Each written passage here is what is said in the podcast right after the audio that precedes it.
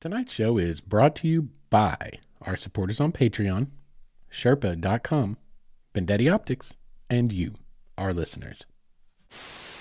Because I'm like one of those purple or people. I'm a purple people eater. I'm a purple people eater. Yeah. I don't know how to fly yet, though.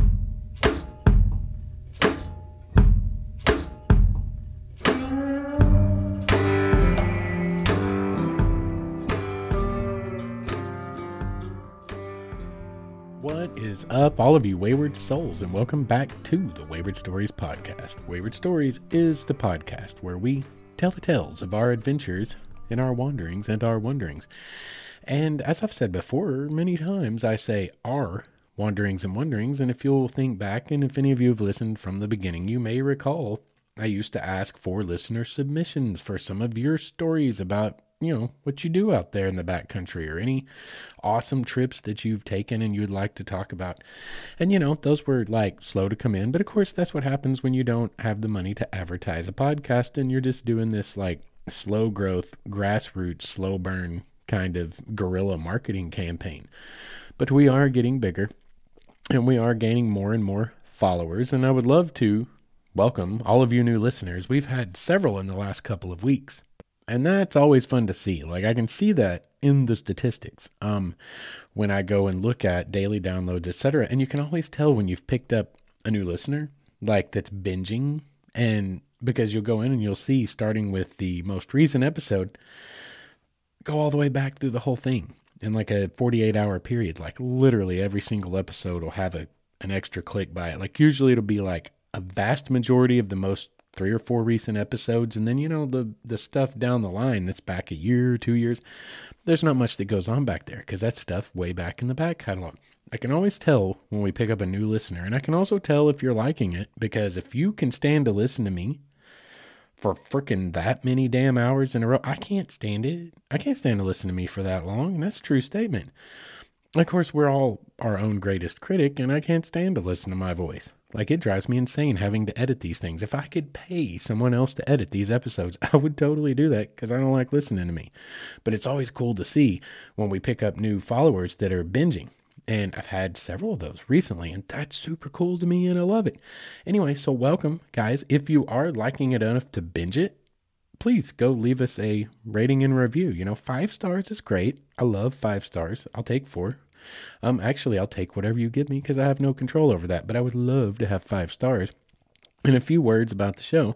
Um, and that helps us to be more discoverable. So that would be awesome. And that goes for any of you guys that listen. If you want to support the show, please go leave us a rating and a review. Anyway, I'm glad you guys are all here with us tonight.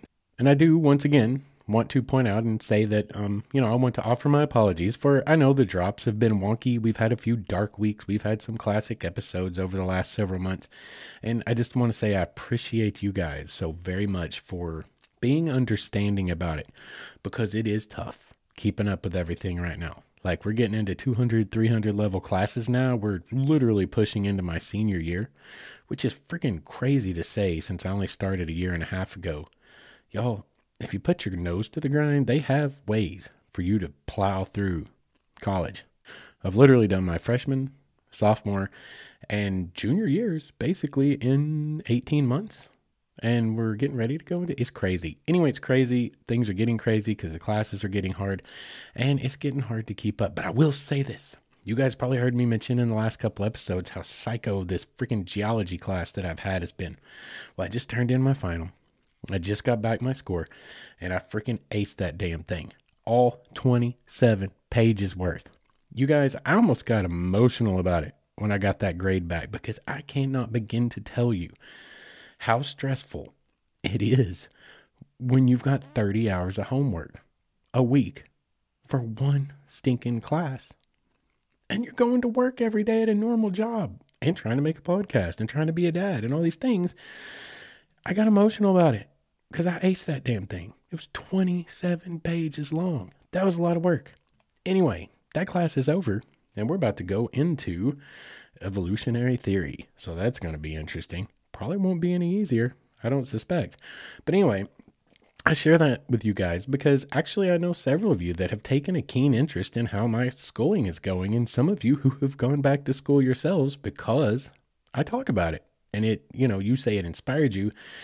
I'm weird about using a word like inspiring anyone for myself, but like that's why I started the podcast. That's why I share all the things I share, is because I want to, you know, maybe light a fire under your butts to get up and go live. It's going to be hard for a minute, like it is for me right now, but there is like a light at the end of the tunnel. And when all this is over with, you know, I'm going to be setting right about where I want to be. So, anyway, just thank you guys for being understanding because I want to keep this project going because this is something I want to carry on for many, many years to come. I love making this show. Um, anyway, what else have we got? What else have we got here before we get started? Oh, just hey, if you guys, I mentioned at the at the uh, ad open brought to you by Shrpa.com. You guys have heard me talk about recently. I'm doing these Shrpa adventures. If you go over to Shrpa.com, which is S H R P A, leave the leave the E out. S-H-R-P-A.com. And then, you know, just search bar for Wayward Son. You'll find my page with all my adventures. Y'all, there's a bunch of ideas for adventures here in the state of Arkansas and even some down in Texas. You know, they're around a little bit, but there's a lot right here in Arkansas. You guys need to go check it out. I've been scoring these collabs with like the Crescent Hotel and Basin Park and NWA Tourism, and we just we're finishing up one right now. It's actually in the review process um, for some really cool stuff like um, museums. And I've talked about a little bit about that in the last couple of episodes. But anyway, that's been going on and that's awesome. Y'all, when I started this whole Wayward Stories thing and the idea came to me, you know, one of the things I wanted to do, and I mean, if you go back and look at waywardstories.com and look at the blog page and look at that blog from 2019 that says, What's this all about? One of the things I mentioned in there is, is like, I just want to do this. Why? I don't know. Other people do it, other people get paid to do it, and they do it way better than I do, but I just want to do it. I want to go out there. I want to travel. I want to do my photography and I want to come back and I want to tell stories. And it's really cool because now we're coming to that point where I'm actually getting to go do these things. People are paying me and comping me to go out and explore places and come back and tell stories. It ain't paying the bills by no means, but it's a step in the right direction, isn't it? Like that's what we're after. So anyway, life is super stressful right now, but it's all good stuff. It's like a good problem to have. You know, there are bad problems to have and then there are good problems to have. This is what I guess you could classify as a good problem to have, but it's still a problem nonetheless. Anyway, let's get into tonight's show. We're going to have fun. We're going to have some fun tonight. There's a little bit of experiment. Um, like I mentioned just a few minutes ago, this show started out kind of with the idea of building a platform to give you guys a voice to write in and tell your stories and, you know, anything you've learned out there. And that's not really happened, but again, slow growth. You know, we don't have you. I mean, here's the thing it's like less than a half percent of people ever write into a podcast where the podcaster tells stories that people write in. So you got to have like what? At least a thousand listeners to get a half a person to send you a story. So, like, it's slow it's a slow grow. And I kind of abandoned that. We just started telling stories and I've kind of made it miscellaneous, a little bit of a potpourri of what we're going to talk about. And um, every week, just try to bring you something new, give you another adventure idea to go out there and try. Um, but this week, we actually have a listener submitted itinerary for an epic, freaking epic road trip across the Southwest. Um, and that's what we're going to do. So this is a little bit of experiment. I don't know how tonight's going to go. I'm going to go through their itinerary and a few little notes I made about it. And then I'm going to style on it a little bit later. Like I'm going to come back and use it as many examples of multiple ways that you could road trip, multiple ways you can make templates out of this, and other things that I would do on this trip or would like to do, and things I've discovered as I've been researching her trip. Anyway, so big shout out to J-Wats. That's what we're going to call her. Um, for the sake of anonymity, um, for taking the time to write out this little itinerary that she did and, and answering all of my questions. You know, I kind of dug in. I was like, so why'd you do this? Would you do it differently if you did it again? You know, et cetera, et cetera. So anyway, thank you, J-Wats, for taking the time because I think this is going to be fun. I don't know how it's going to turn out because I don't even know how to like craft this into a general idea of how long it's going to take. But that's what we're going to do. We're going to talk about this itinerary and then I'm going to talk about it in theory, other ways that things could be done. But anyway, let's get right into it, guys. When I said this was an epic Southwest road trip, I mean epic. If my math is accurate, I'm showing 2,912 miles, 56.2 hours of driving, give or take. You know, some of that's going to be stopping and this and that. And roughly eight days. I believe eight days. Yep, eight days. Eight days, 2,900 miles, 56 hours, give or take. That's pretty epic. Throughout the Southwest, and a portion of this actually mimics or uh, mirrors my road trip into um, southern New Mexico. And the rest of it's stuff that I've been wanting to do. Some of it is along a route that I did when I was going to San Francisco, et cetera, et cetera. But anyway, this is really cool. They set out from here, where I'm from, in Fort Smith, Arkansas, and they, y'all, made a giant loop 2,900 miles worth of giant loop. So, anyway, we're going to talk about it. So, day one of their itinerary. Now, this trip was her, her mother, and her daughter. So, you got like a tri generational thing going on there, which is super cool. And she said that the impetus for this trip was that it was something that her father had always wanted to do with their family. And you know how life is. Like, we all know how this is. I've got a boatload of this stuff in my backlog. The time and the money just doesn't present. Sometimes life is hard and you just don't get the things done you want to do. And this right here, this is a freaking chunk of a road trip. This right here is a significant investment of time, time off work, gas money. But anyway, it never actually worked out. And then he unfortunately passed away. So they decided they're going to go do this road trip. And she said it was very much in his memory. They're kind of doing this road trip that he had always wanted to do. And that's very, very cool. Um, it's very, very cool. But anyway, day one, home to Amarillo. That's going to be Fort Smith, Arkansas, to Amarillo, Texas. And she says here this first stop was mainly to break up the long drive to New Mexico. We'd never seen the Cadillac Ranch, so it made sense for us to stay the night there so that we only had a six hour drive the next day to Alamogordo. And that's a good plan. Y'all, okay, Cadillac Ranch. Uh, everyone in the U.S. knows what Cadillac Ranch is, right? I believe. Um, most people do. It's out there on I 40. It's actually on Route 66, but I 40 mirrors 66 for like the vast majority of the way through the Southwest. Um, but it was originally on the old Route 66, Route 66, however you choose to say that. And all it is is a bunch of old Cadillacs buried nose down into the ground, and you know, people stop and spray paint on the cars. It's kind of a thing. It's kind of a thing for any of you out of the country. I'm going to get, you know what, actually, for all of you, how many of you know what the hell Cadillac Ranch even is? Like why it's there? Like I think all of us know it's there. Anyone that's booked it out 40 knows it's there. How many of you know why it's there? Like I sure as heck didn't. So I looked it up. So I'm going to tell you why it's there real quick because I just got super curious about it and I wanted to know. So anyway, this is from an Atlas Obscura article Standing along Route 66 west of Amarillo, Texas, Cadillac Ranch was invented and built by a group of art hippies imported from San Francisco. They called themselves the Ant Farm, and their silent partner was Amarillo billionaire Stanley Marsh III, which I'm assuming that means Stanley Marsh III, but Stanley Marsh III. He wanted a piece of public art that would baffle the locals, and the hippies came up with a tribute to the evolution of the Cadillac tail fin. Ten caddies were driven into one of Stanley Marsh's fields, then half buried, nose down in the dirt, supposedly at the same angle as the Great Pyramid of Giza. They faced west in a line from the 1949 Club Sedan to the 1963 Sedan DeVille, their tail fins held high for all of those to see on the Mother Road. That was in 1974. People would stop along the highway, walk out to view the cars, then deface them or rip off pieces as souvenirs.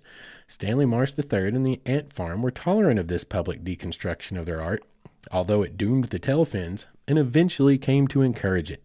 Decades have passed. The Cadillacs have now been in the ground as art longer than they were on the road as cars.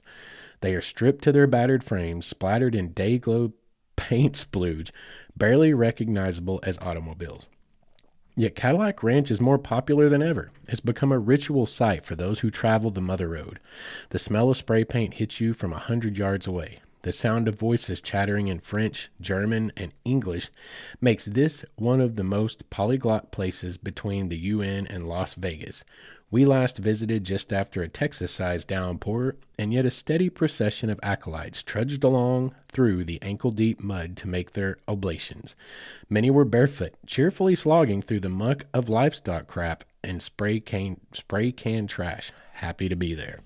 So, anyway, that's the story behind Cadillac Ranch. I had no idea. It's kind of interesting. Bunch of hippies from San Francisco and some billionaire, and they just wanted to make an art installation. Like there was never to my knowledge, money made from this. It's not like there's a fee to get in. So that's kind of fascinating. But anyway, that's the story of Cadillac Ranch. And that's what J-Wats and her fam did as a stopping point. And it's a great stopping point. And y'all, this is a good thing to look at as a template for your own road trips.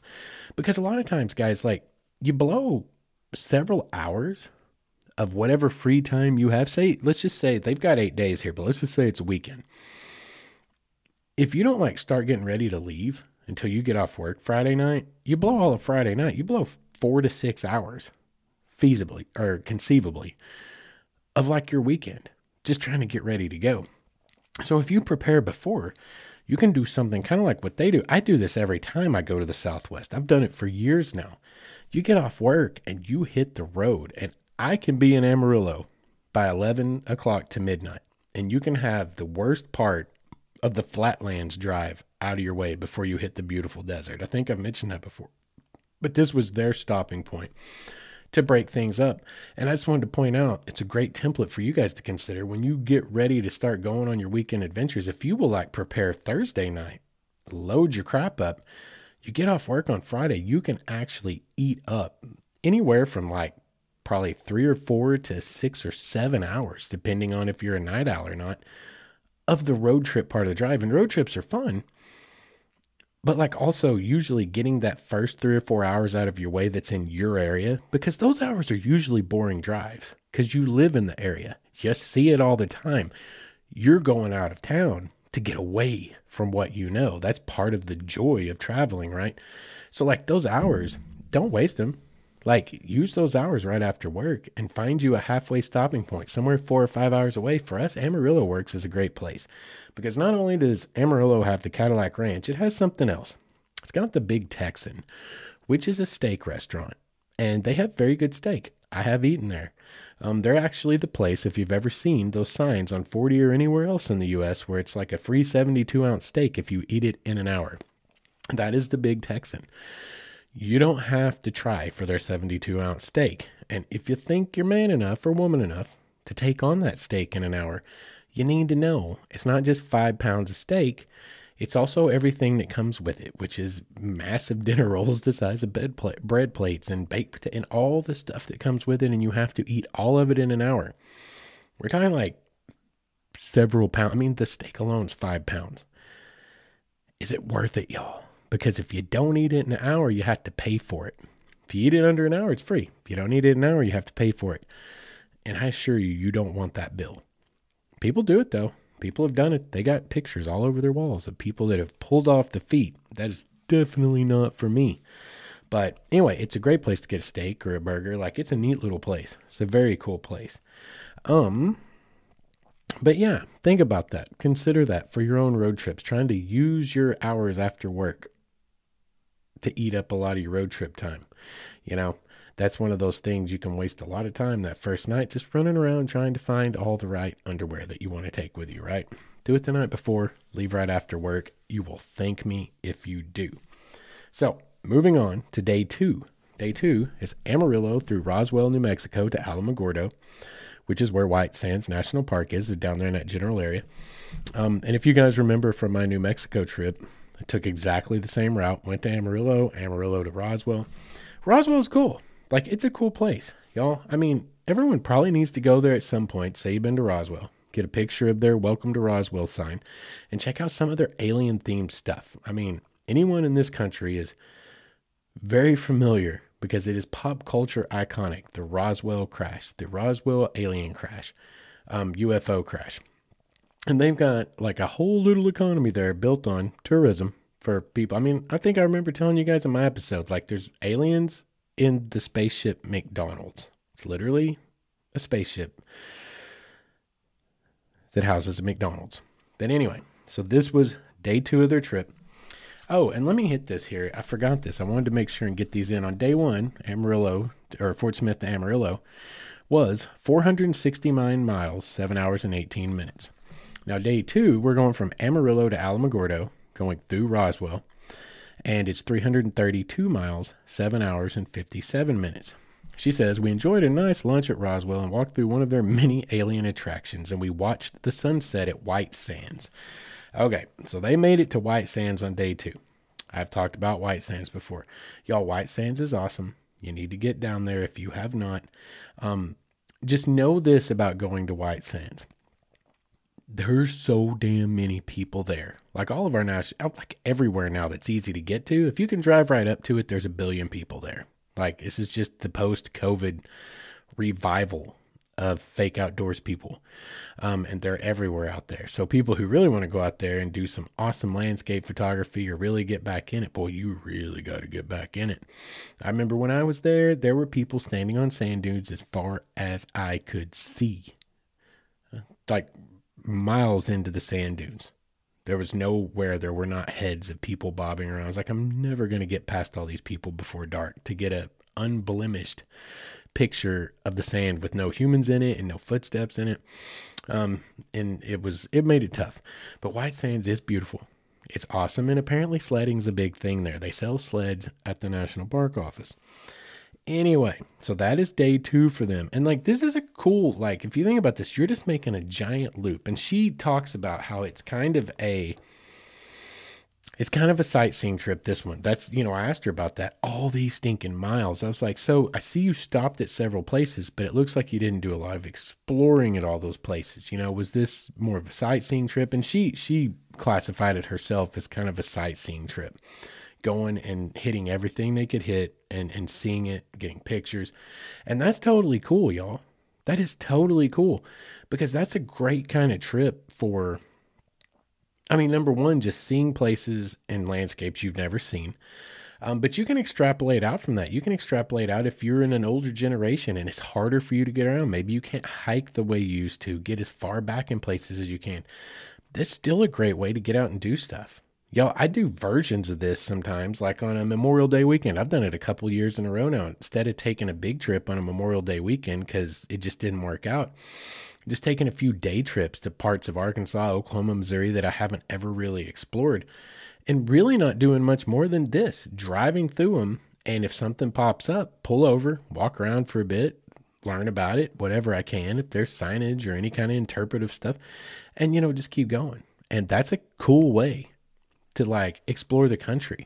You don't always have to go and treat it more like a destination. But that's what we're going to do in the second half of the show is I'm going to kind of style on this is like how you could take certain chunks of this and turn it into destinations, um, destination trips, kind of like bucket list trip, kind of like um, the nomad spirit sedentary life. This kind of is in the vein of that episode. But anyway, let's move on to day three. So they went down, they saw White Sands on day two. On day three, they traveled from Alamogordo to Flagstaff and they stayed in Flagstaff for two nights. That's a 543 mile drive, 10 hours and 52 minutes. We drove through the petrified national forest and painted desert on our way to Flagstaff. Took about two to three hours to see. That's about right, because you may have thought 543 miles for 11 hours. That doesn't sound right. Well, they went through petrified forest. That is an amazing stop on I 40. Okay, you're up onto I 40 when you hit the petrified forest on the interstate. And it's literally, it's like you take an exit and then there's like the gate. But it's a big driving tour. You can get out, you can move around, you can hike around in pet- petrified forest and, and um, painted desert. But it's really mostly a driving tour. And you can go see, well, the petrified forest. And it's really cool. But if you want to get out there and take pictures, it's going to happen, like they said, two to three hours. But it's something everyone should check out like I got to do it on the way out to San Francisco a few years ago. And it was pretty amazing, y'all. If you take that that loop all the way up, all the way back down under 40, down by where the old Route 66 was, and you can go all the way down and come out on the south end. And there's like this really cool place down there where there's a museum, there's some gift shops where you can buy some petrified wood that does not come from inside the national park because that's protected. Don't take any of the wood if you're out there in the park. But the forest is bigger than just the boundaries of the national park. So people on private land, you know, kind of basically mine this stuff and then they sell it. It's a way for them to make money. So you can get pieces of, you know, petrified wood. I've got a couple of bags of them and my daughter has several that I sent to her.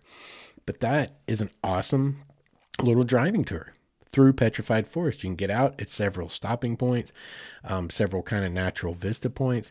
Super cool trip. Petrified forest is very cool.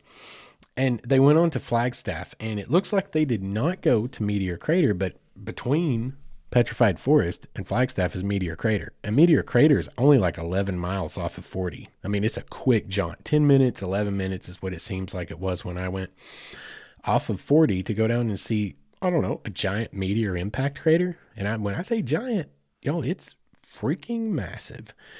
Um, and it, it's really cool to see because we know that this planet has been impacted by meteors. We know that. We know that one of them most likely is what killed the dinosaurs, right? The one in, uh, ooh, I'm not even going to try to pronounce that, but down there in Central America. Um, and that's probably the one that took out the megafauna, you know, the big dinosaurs, not the megafauna, the big dinosaurs. Um, but it's really cool to see an impact crater from a meteor. It's kind of chilling, you know, like that's still a threat we face. It's still a threat we face. All I'm saying. But anyway, it's very cool. It's a very cool place to check out. It looks like they didn't do that, but it's totally something you could do following their itinerary. Um, and they stayed in Flagstaff for two days, she mentions.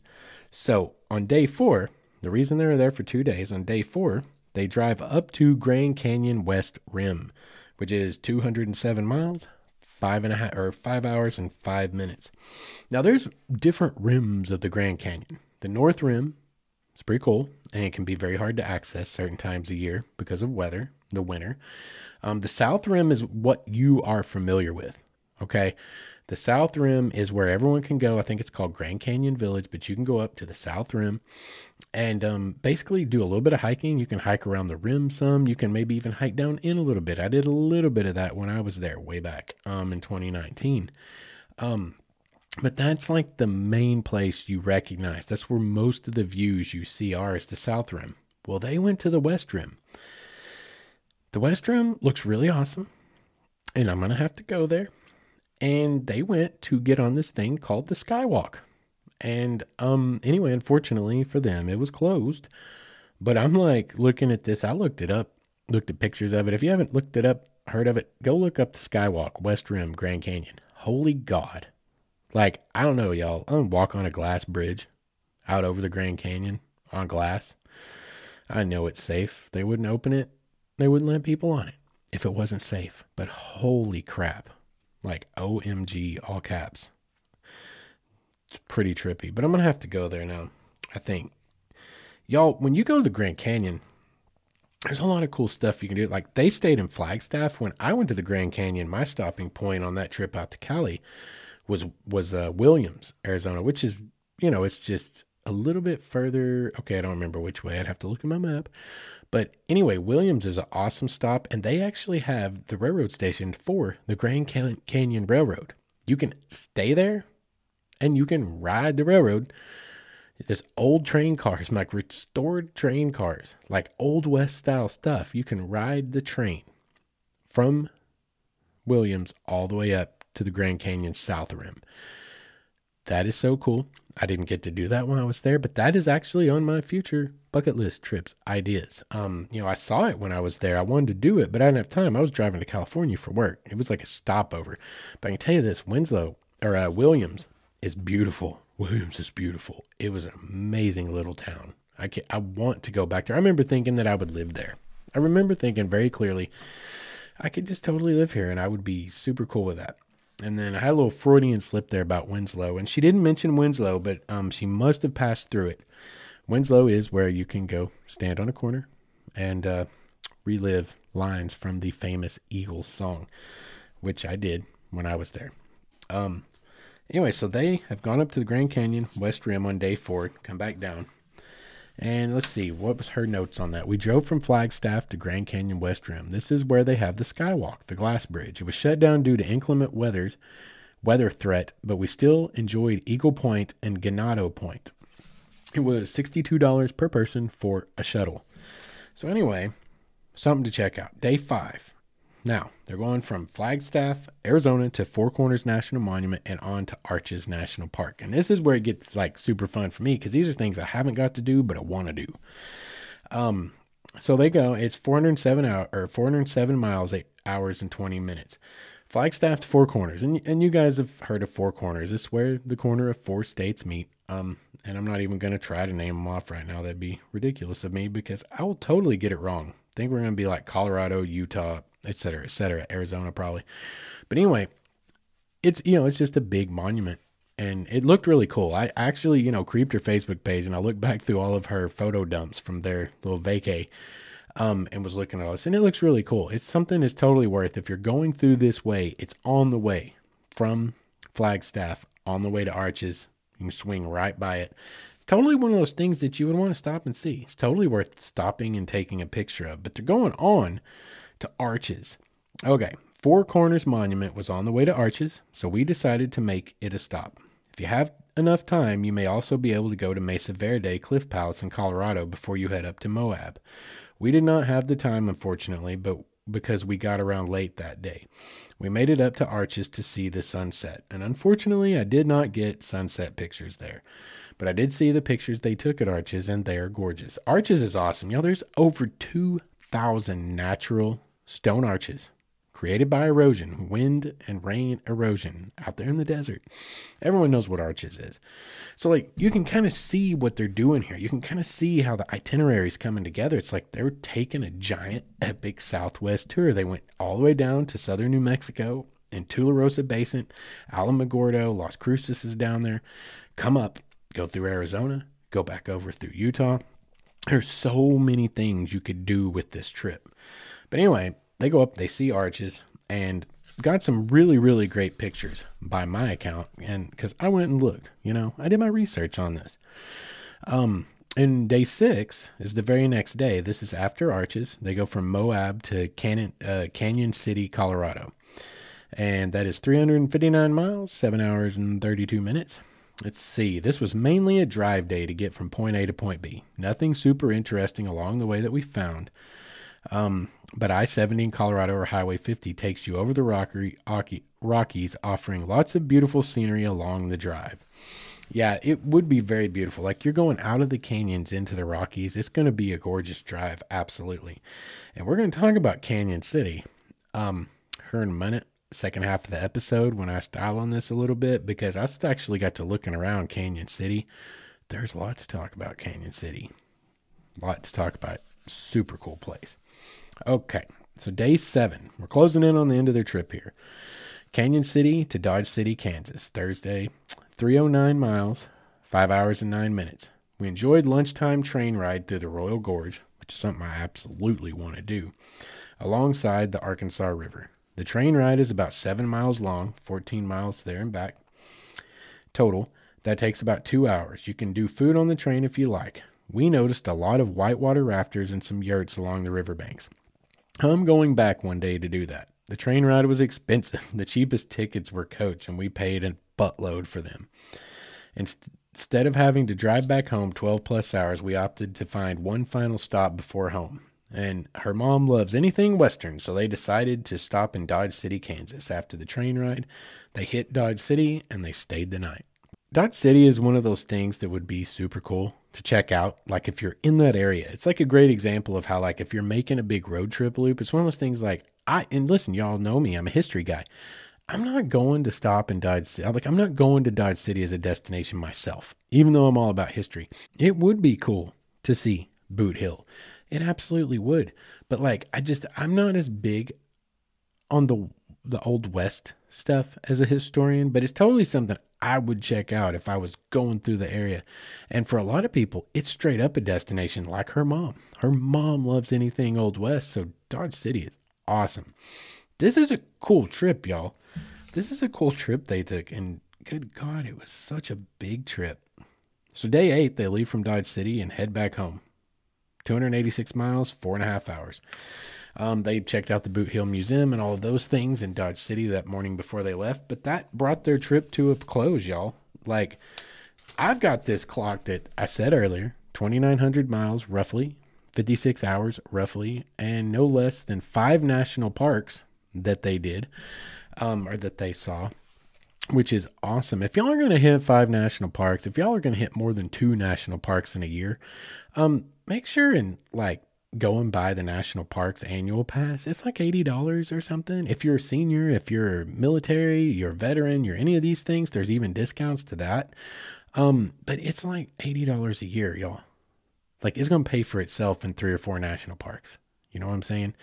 It really is. So if you get a lot, just go get the big, you know, the the yearly pass. I have one of those. I get to use it around here. Like y'all, there's more than just like the major national parks. It's not just the Grand Canyon and Yosemite and stuff.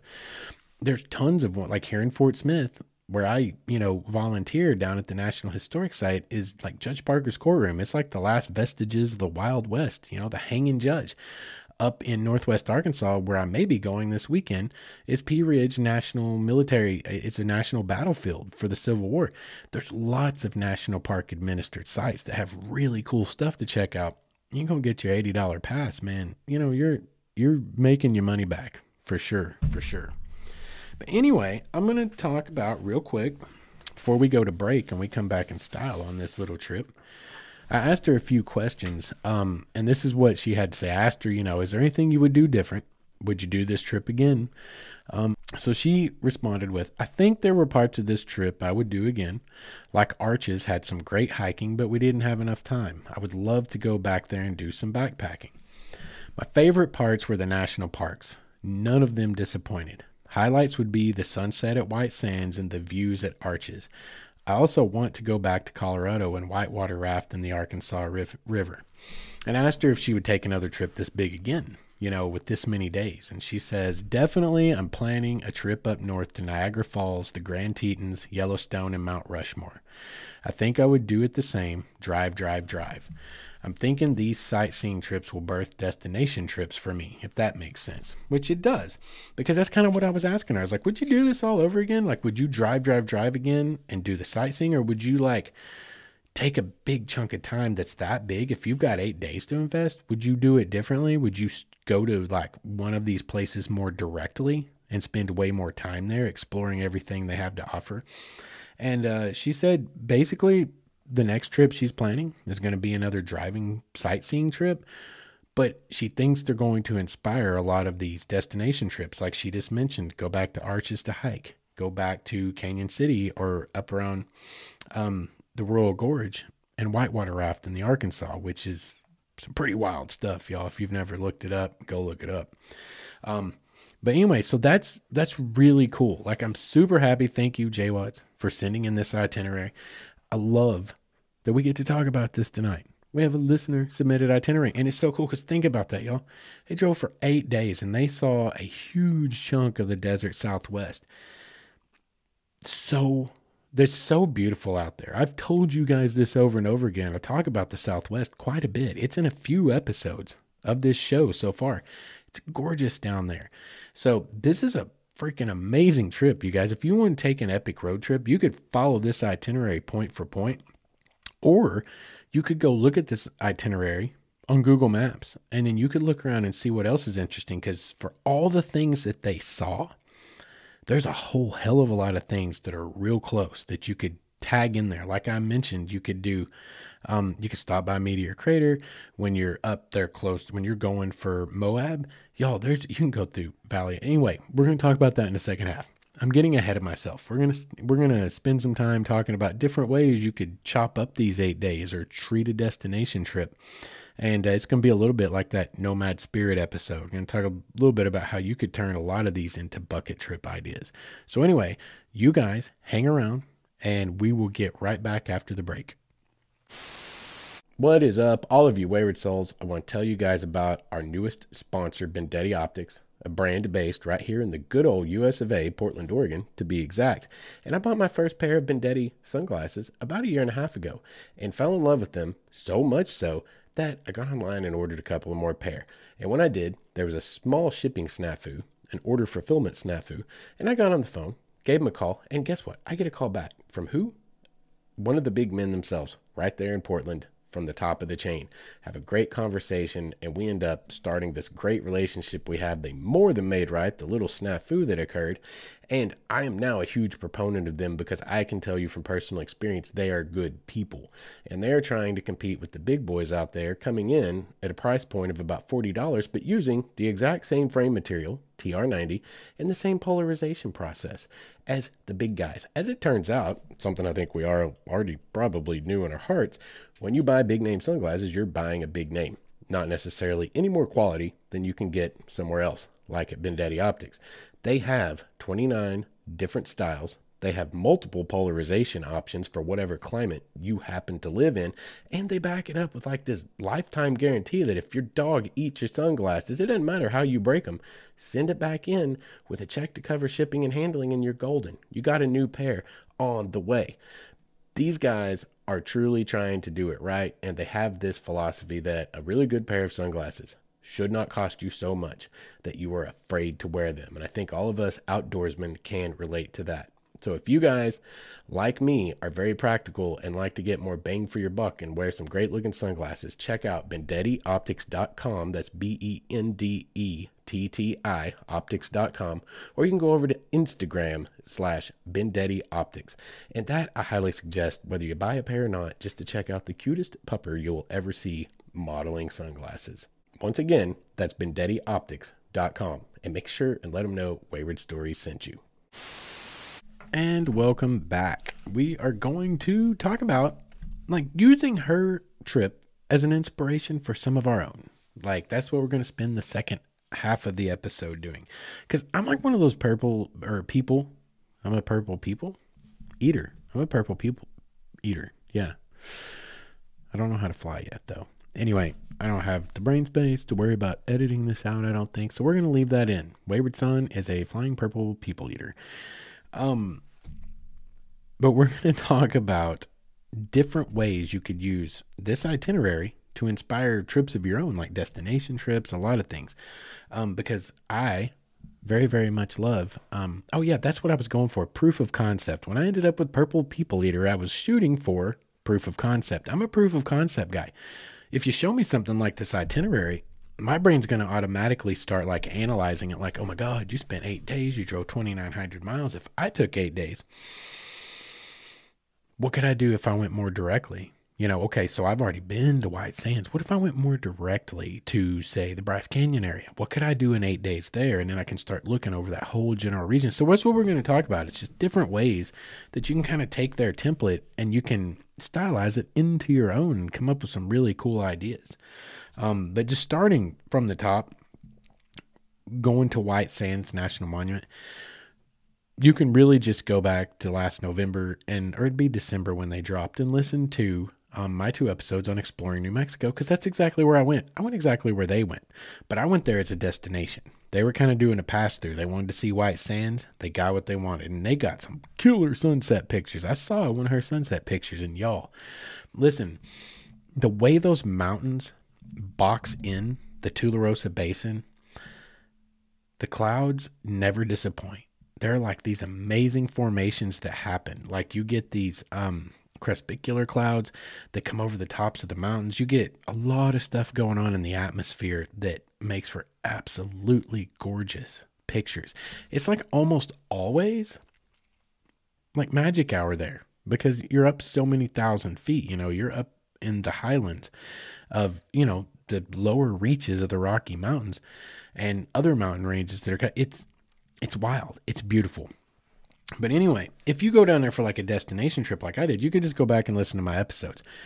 I missed a lot of stuff when I was there, unfortunately, because I didn't have time in like three or four days. But I got to see White Sands, went to the Gila Cliff Dwellings. That's another national monument.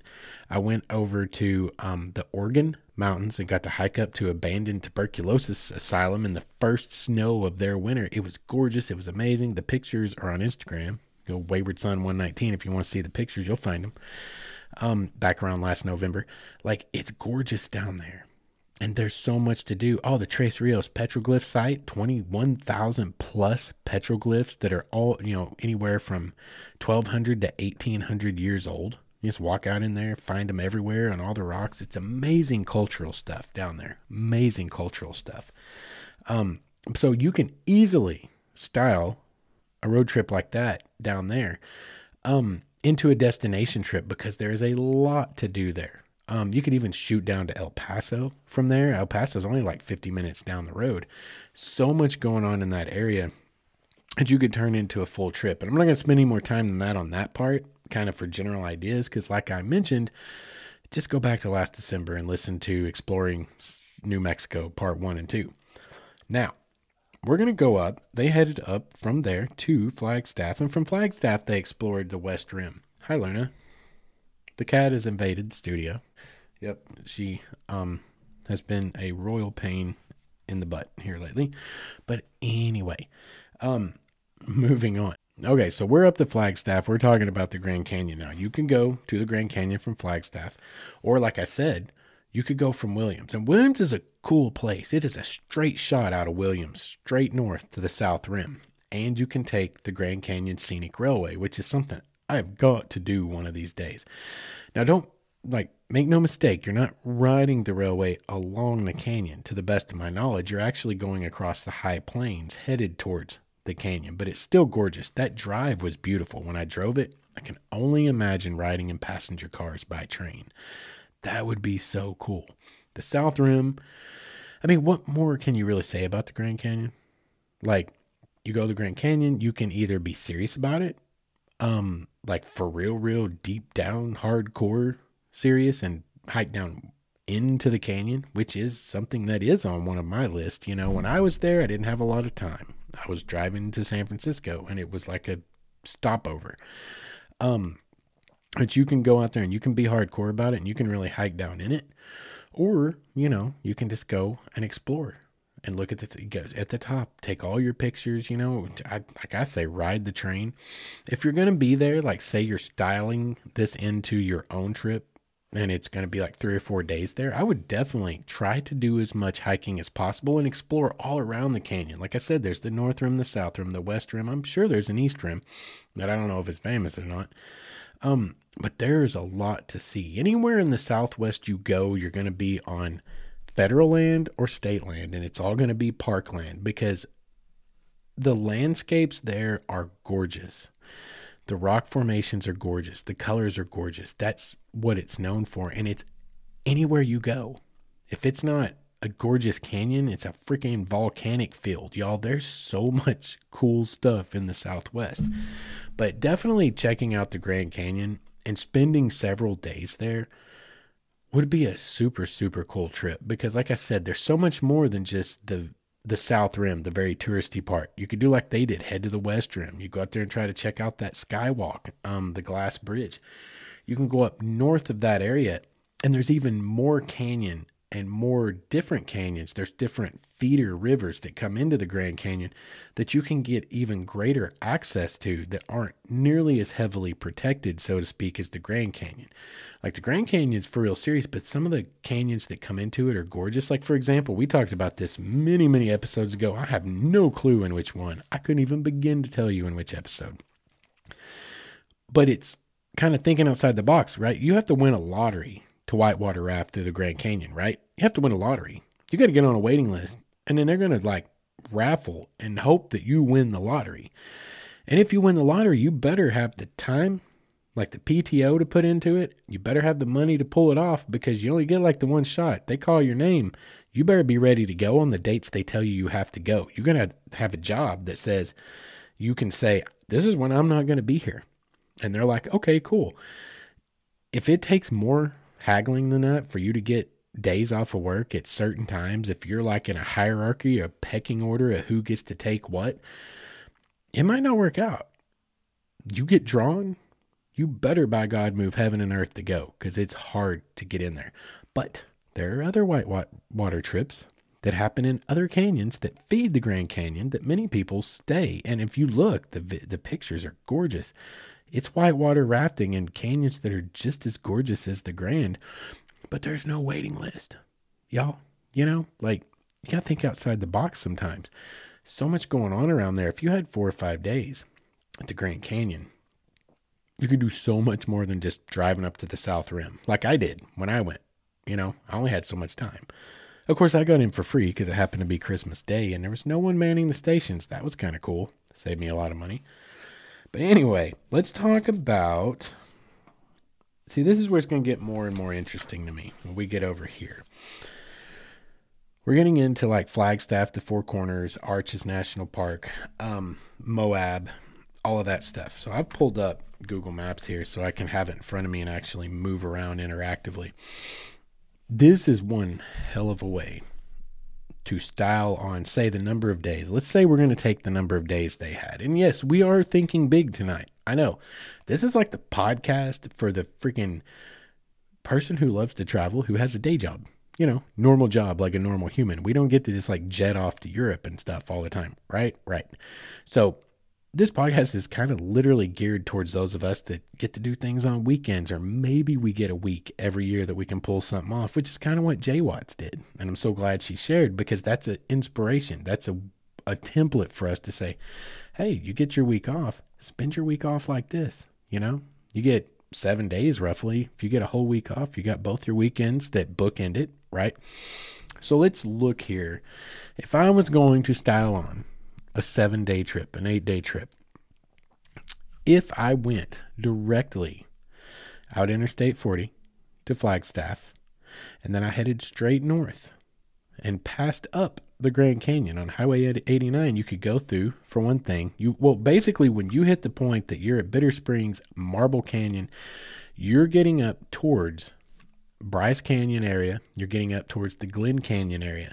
These are all national parks, national recreation areas. This stuff is legit, y'all. Everyone's heard of Bryce, right? Everyone's heard of Bryce. Well, Glen Canyon's pretty amazing too. But when you come up here just north of the Grand Canyon, believe it or not, you're in an area where you can go in and you can see the Vermilion Cliffs National Monument. You can see White Pocket and you can see the wave. Now, you've probably seen the wave on your computer background preloaded by Microsoft. Okay. Even if you don't know what it's called or what it was, you've probably seen the wave. It is a solid rock formation that is so weathered and contoured that it looks like giant waves and it's very red. You, are going to know. If you Google it, you're going to see it and go, oh, God, yeah, that was my background at work on my Microsoft screensaver, whatever. Um, but this is, you know, where you can go see it go up there, see Vermilion Cliffs, see White Pocket, see the wave, all right there together. And you know what else is real close? Antelope Canyon. Or as we talked about way back in my road trip to Canada episode, it could be Antelope Cameron, uh, Canyon. Because I feel like if it's Penelope, then it's Antelope. But you've also seen Antelope Canyon, whether you know it or not. Antelope Canyon is one of the most gorgeous slot canyons. It is one of the most visited slot canyons. And if you Google it, and I, if you're not driving and listening, if you're not working and using like heavy equipment that could chop your arm off or your boss might get mad at you, stop for a second and Google Antelope Canyon. You'll see more images than you can shake a stick at, and you will know exactly what I'm talking about. This is something that you can do. It's right there in the same world. Y'all, I'm talking, you could, in theory, in theory, you could see everything I just mentioned in one day. You could do Antelope Canyon in one day. And Antelope Canyon is one of those, it would take time. You know, it's going to take you a couple of hours and you have to get reservations. I will say this it's not like the Colorado River through the Grand Canyon. You don't have to win a lottery, but you do have to reserve. And I checked reservations today, believe it or not. Back during COVID, reservations for Antelope Canyon, because I looked back then, they were out like a year. Okay, now they're only out like a week. Okay, I just looked and I could like, if I was going to Colorado or, uh, I'm sorry, if I was going out that way to Utah this week or Arizona, I could be, um, you know, in there by I think Saturday. They had an opening, but anyway, around it, you have to pay for reservations um, to get into Antelope Canyon. And it's going to take you a while, and you're going to want to take a while to explore it because it's absolutely gorgeous. There's nothing quite like it. Um, from there, let's say that we're styling on this with a seven day trip. We've in two days we've seen some pretty amazing stuff. We've seen Antelope Canyon, Vermilion Cliffs, the Wave, but from there you can head over to Bryce Canyon and you can explore all the many things that Bryce Canyon has to offer. And we're not going to sit here and talk about all of them because you just need to look that up for yourself. If you're not familiar with what's going on in Bryce Canyon, um, you know, just just look, just go and look. It's absolutely gorgeous. But also, what's close to Bryce Canyon? We talked about this fairly recently. Glen Canyon and Lake Powell. And Lake Powell had been way down, right? You remember how I told you just a few months ago? Literally, like the end of just several, just a few months ago. It hadn't even been a year ago, I don't think. I spent time talking about how it's on my bucket list to try to get to Glen Canyon and Lake Powell because the water's so far down, you can actually hike canyons that have been flooded for over 60 years. And people are calling them like America's Lost National Park because it's so gorgeous. And there's people like hoping that it never fills back up. It's a whole thing. We talked about it. Guess what? It filled back up. It'd been dry for years or been going dry for years and their window opened up and what did I tell you? You better go while you have the chance and guess what? Our chance is over. Unless it gets dry again, you know, there's maybe parts of it you can still go explore, but the water levels are way up because they have been having insane amounts of rain out there. Like they've been having some serious issues out there. But anyway, Rainbow Bridge, Rainbow Bridge National Monument is also right over by Glen Canyon. See, you see what I'm saying? Like, listen, you can make this loop. You go out 40, you head up, you hit Antelope Canyon, you cut across, you hit the wave, you go over to Bryce Canyon. From Bryce Canyon, you can go over to Glen Canyon. From Glen Canyon, you can go up to Capitol Reef National Park. From there, you can co- shoot over to Canyonlands National Park. Guys, you you see what I'm saying here?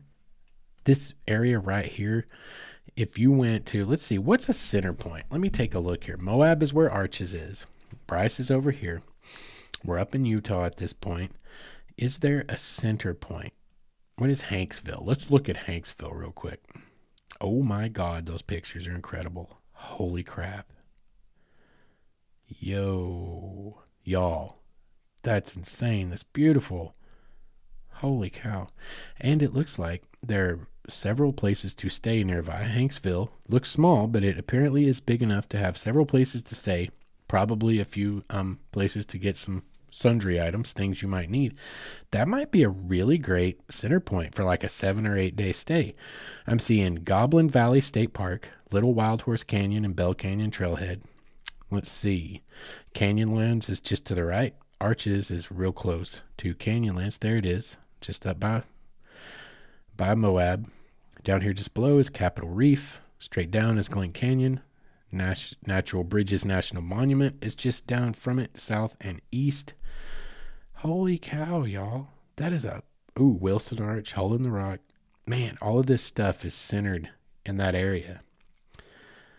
Well, here's a Newspaper Rock State Historical Monument. Holy cow, that's cool. That is Native American petroglyphs. Oh my God, those are incredible too. Wow. Yeah.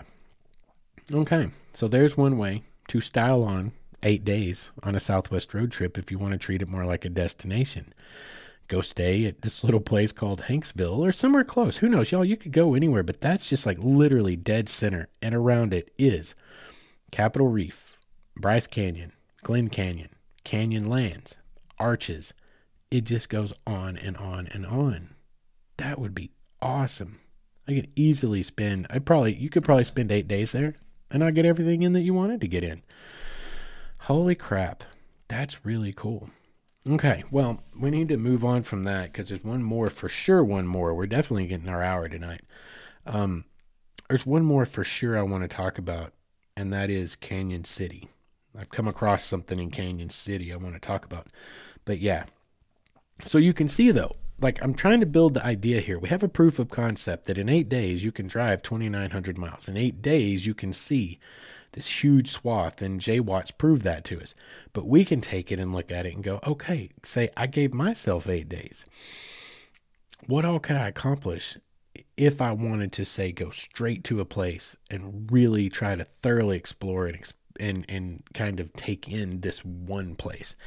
And so that's kind of what we're doing. We're just kind of we're just throwing things around, guys. You can take this and look at this any way you want to. You know, that's the beauty of this is it's tailored, it's custom designed. You design your trips yourself, but you can listen to how other people have done things or might do things and go, "Wait a second. Well, that's not really my thing." Yeah, I know. I know. Old wayward son likes to go and stay at a place, but I think I'm more with J-Wats. I want to do a big driving trip. But holy crap, if she drove 2,900 miles in seven days, well, from where I live, where would 2,900 miles take me if I had a whole week? That would be cool. Take a big, huge road trip, and you might live up in, say, Oregon or something and go, oh, wow, I could drive all the way to, say, New York and back or whatever. I don't know. Don't Google that. Like, I'm just, it's a generic thing I was throwing out there. But you could look for yourself and see, okay, well, I know I can go that far. What all could I see that I've never seen or that I've always wanted to see? So you kind of follow what we're doing here tonight.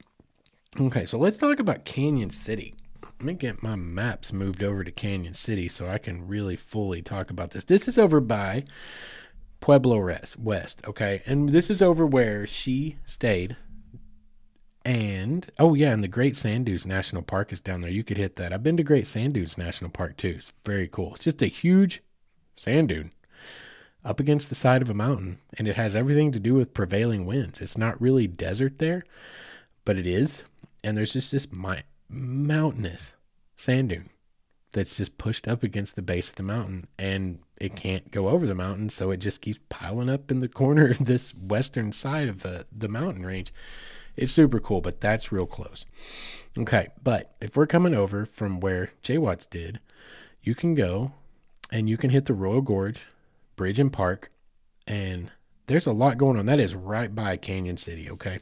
So you can check out the royal gorge you can check out their little Canyon River. Look right there, Echo Canyon River Expeditions. There is Skyline Drive, which, oh gosh, let's take a look at that real quick. Holy cow. Y'all, that is insane. That has got to be a one way. There's nowhere to even pull over for another car to pass. That has to be one way. Wow. Okay, so Skyline Drive, that's insanity. That looks amazing. And this is what got me really interested, okay? Like Canyon City, Royal Gorge, Royal Gorge Route, Railroad, like all of this stuff is right here around Canyon City, okay? Now, you're real close to Colorado Springs is up and to your northeast. Pueblo is to your south and east. In this area, and see, we've even got Pikes Peak over here, right? We can go do this Pikes Peak thing if we want to. It's all right there together. But as you zoom in, in between Canyon City and Cripple Creek, there's a lot of really cool stuff that excites me. Um, if you've never listened to it, go back and listen to, gosh, it's been a couple years ago, but my episode on exploring central Colorado. Oh, that's one of the ones I dropped as a classic. So just a few episodes back, go listen to exploring central Colorado. And you'll hear what I did with Leadville and Buena Vista and St. Elmo and went looking for old silver mines, old gold mines, you know? Uh, they're so cool. Those abandoned mining towns are so amazing. So, anyway, this right here, this is happening. I already talked just about it. We're doing this. I don't know how soon, but we're totally doing this.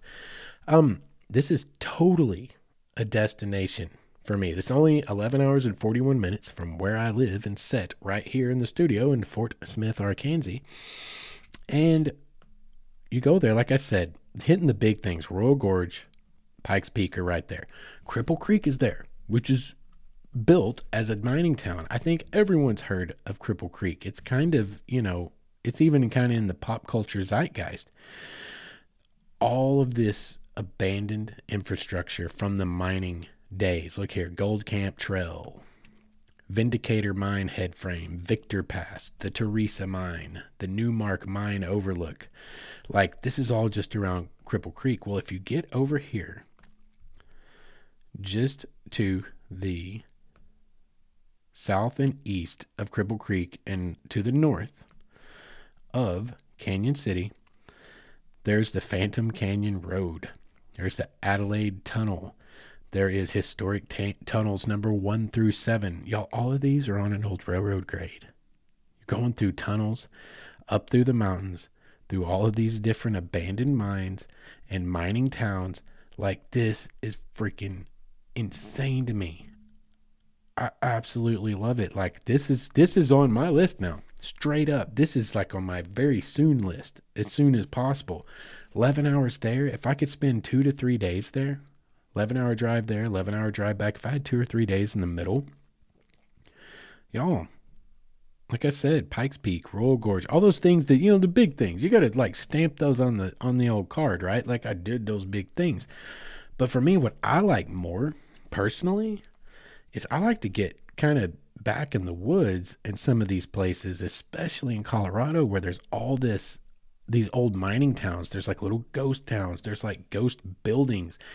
Um, all throughout the mountains off of these old railroad grades that you're now driving. It was probably the Denver and Rio Grande, or it may have been the Southern Pacific, but these old railroad grades that went up into the mountains to bring the the gold ore, the silver ore, the lead ore, all down the mountain. Um, y'all, you want to talk about scenic drives.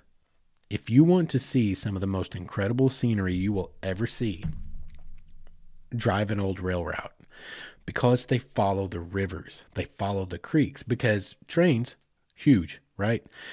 A lot of weight behind them. They can't just go up the side of a mountain like a 14% grade like we can in our cars, right? Like usually a train keeps they keep it under like a 2% grade. They have to. Well, when you're going through mountains, especially like the Rocky Mountains, what's the like most linear route you can take that doesn't have a gigantic grade change? It's along the rivers. So that's where they built all the railroads. So if you've got an abandoned rail line that someone has turned into a county road or like a rail to trail, like the Rails to Trails Conservancy does, which I support, I get their, I just got a new um, magazine from Rails to Trails the other day. Um, you want to talk about scenic? You're running alongside mountain rivers and creeks in the Rocky Mountains, y'all. You're going through tunnels and over trestles, driving your car, right? Driving your car or riding your bike.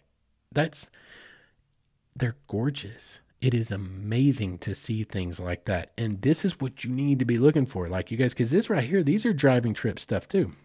You can get out and explore these mines if you want. It's like what I'm going to do.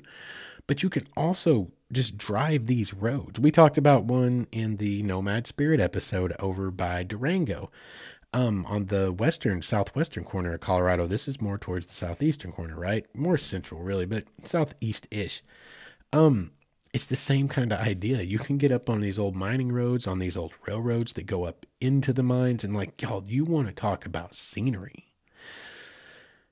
You're back in it. You know, this isn't just driving down the interstate seeing it, which is awesome, but you can actually get into it just down a gravel road you know, a dirt road, some of them aren't even that bad of roads. I saw several of those in New Mexico. Went back to that Lake Valley Historic District.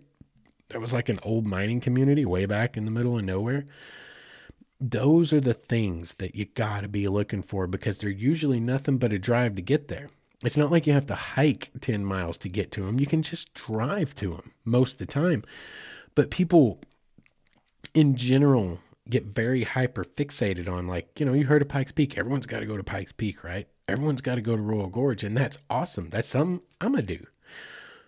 But take another day or another two days and go get into that area back into that area and you will see things that you otherwise wouldn't see. And y'all some of those things are absolutely incredible. They just get overshadowed by their nationally famous bigger brothers and sisters like royal gorge and pikes peak. There's so much in these areas that you can get into. And that's what I'm looking at. If I'm looking at five days, six days, seven days, I'm like, holy crap. You know, I, that's kind of how my bucket list lines out, out, actually. I've got these areas I want to go to and really get a vibe, get the vibe of the place, get into the place. You know, something I kind of got to do with FedEx, but not like out exploring, right? Like I do, which I still did. No, I explored those areas. But like it's really cool to get into an area and get to meet the people, get to understand the culture a little bit, how they are there, what what they care about, what their area looks like, you know, what it's like to live somewhere. And I got to do that a month at a time with FedEx, and that's a good amount of time. That's just about right without living somewhere. You're only doing this in 3 or 4 days, but you still get a sense of it. I love to go into a place and just try to get the entire vibe, just kind of absorb what's it all about here? What is the scenery about? What are the people about? What's it about? And maybe that's the anthropologist in me. I don't know. But that's how I like to do things. And I'm like, I'm super excited, J-Wats, that you wanted to share this, that you were willing to share this itinerary with us, because now I'm looking at freaking Canyon City, and holy crap. I mean, I've got my next trip. I don't know when I'm going to get to take it, but that's my next big bucket list trip. Never been there, has everything that's amazing, and lots and lots of stuff to explore. And you want to talk about photo? You guys know I like to take pictures. That's some photographic opportunities. Abandoned mines that are 140 years old in Colorado. Like, holy crap. Those things, that is Instagram gold right there, baby. Absolutely. And let's see. Let's see. What else? Is there anything else I want to talk about? We've hit our hour for sure. Is there anything else I want to talk about here? Um, at the moment, I'm thinking that we're going to wrap it up, guys. I don't see anything else I want to spend a whole crap ton of time on here.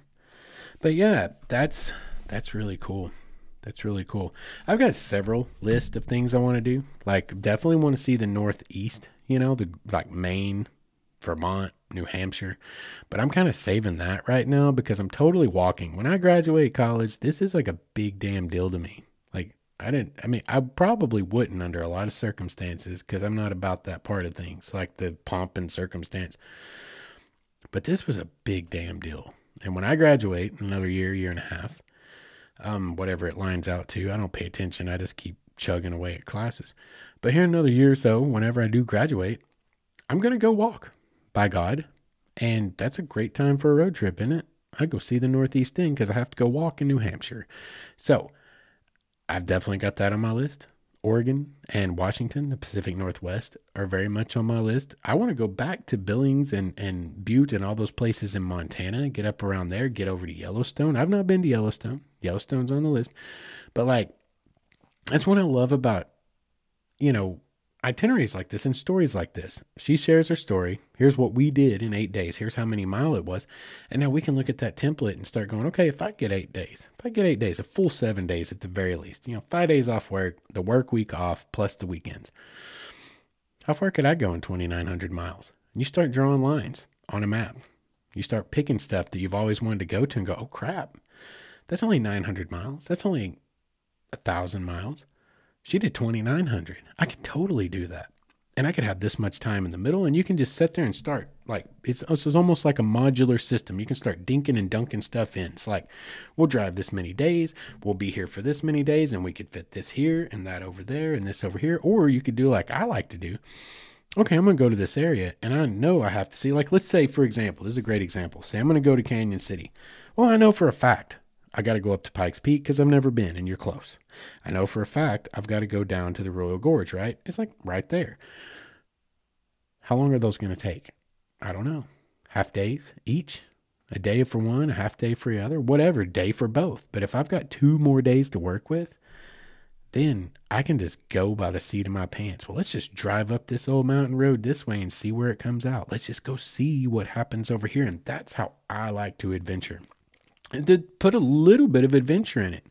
Doesn't have to be dangerous or nothing to be adventurous, right? To feel like you're out having a good time and exploring stuff you hadn't seen. And it's just, it's exciting. That's what frees your soul. I'm nomad at heart, man. I am a free spirit through and through, and I have been my whole damn life. That right there lets you sate that a little bit. Sate your appetite for being free. Okay, I don't really know where I'm going today. I just know a direction. I don't really know when I'm getting back tonight, or if I am. I may be staying in another town. Who the hell knows where I end up tonight? That's fun.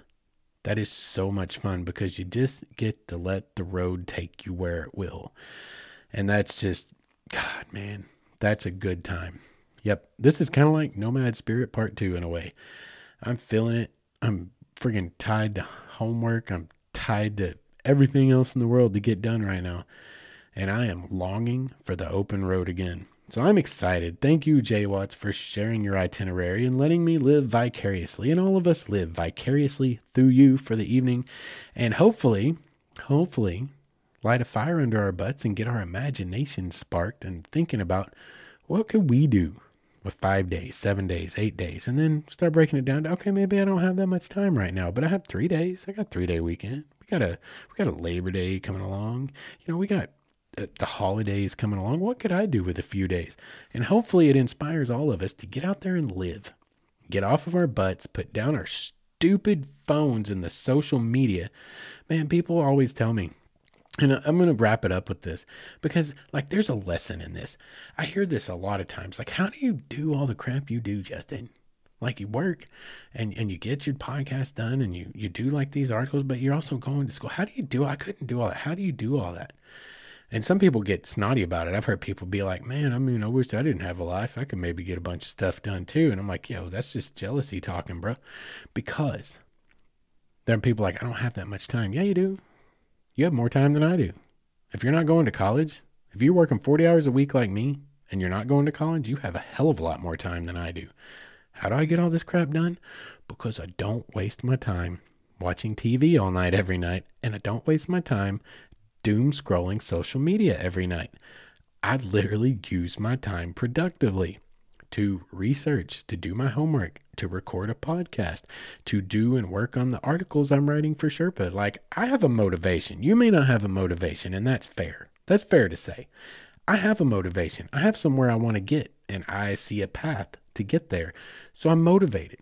But yeah, point is, every single one of you, if you feel like you don't have much time in your life, chances are it's because you don't realize you waste two to four hours a night literally scrolling your stupid Facebook feed, okay, or watching TV. If you wanted to accomplish things, freaking just accomplish them and quit making excuses. Like, quit wasting your time on stuff that is not productive and start being productive. It's really that simple. It might be harder to be productive, it takes work, but like, do you want to be productive? Because, you know, when I hear people say that to me, they're like, man, I wish I could get stuff done like you're getting stuff done. Yeah, you can. Just do it. Quit watching TV and be productive. Um, and really, my, my gripe is because I like to watch TV and wind down, like chill out every once in a while if I have time. But like the big thing that I'm like really poking at here, the bear that I'm poking at is you guys have let social media consume your lives. You really have. And I see it all around me. And that's not me spouting what someone on TV said, because I don't even watch the stupid news. This is me spouting what I witness with my eyes and people that live their lives all around me, and they don't realize that hours pass while they're buried in their phone. You guys go out and live. That's what I'm here to do, is remind you there's a much bigger life out there outside of our living rooms. Anyway, we should end it with that. I got all preachy and soapboxy, but let's move on. Anyway, we're going to wrap it up for tonight. One last time, thank you, J-Wats, for sharing your itinerary. And on that note, if any of you guys have taken awesome trips, like this is a template for us to work with. We could do more episodes like this. If you've taken an awesome trip and you want to tell us about it, it wouldn't take a lot of work to do like just what she did. It'd take a little bit of time, but just give me an itinerary. How many days was it? You don't even have to give me miles. She went above and beyond. But like, just give me how many days you went and what you did on each day.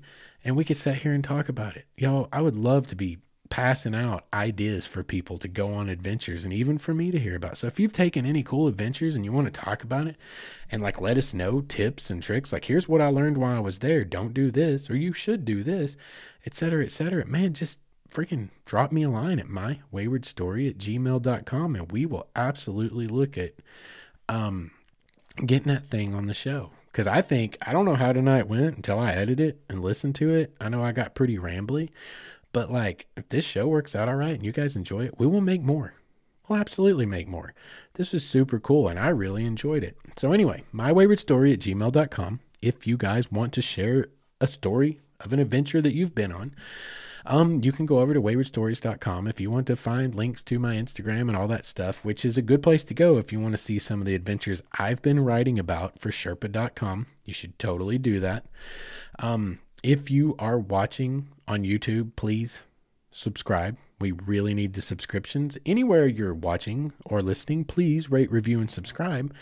And other than that, like let's just let's just get on out of here, man. Like, let's call it a night. We ran really, really long tonight. Um, anyway, thank you guys all for listening. Thank you for all of your support and all of your understanding. Um, you guys have been amazing. I love every one of you. Feel free to drop me a line. I love staying in touch with you guys. We will be back in a couple of weeks with another story that I don't know what it is yet, but we will figure it out by the time we get there. Until we meet again, you guys get out there, find you an adventure, live your life a little bit, and don't forget to be good to each other.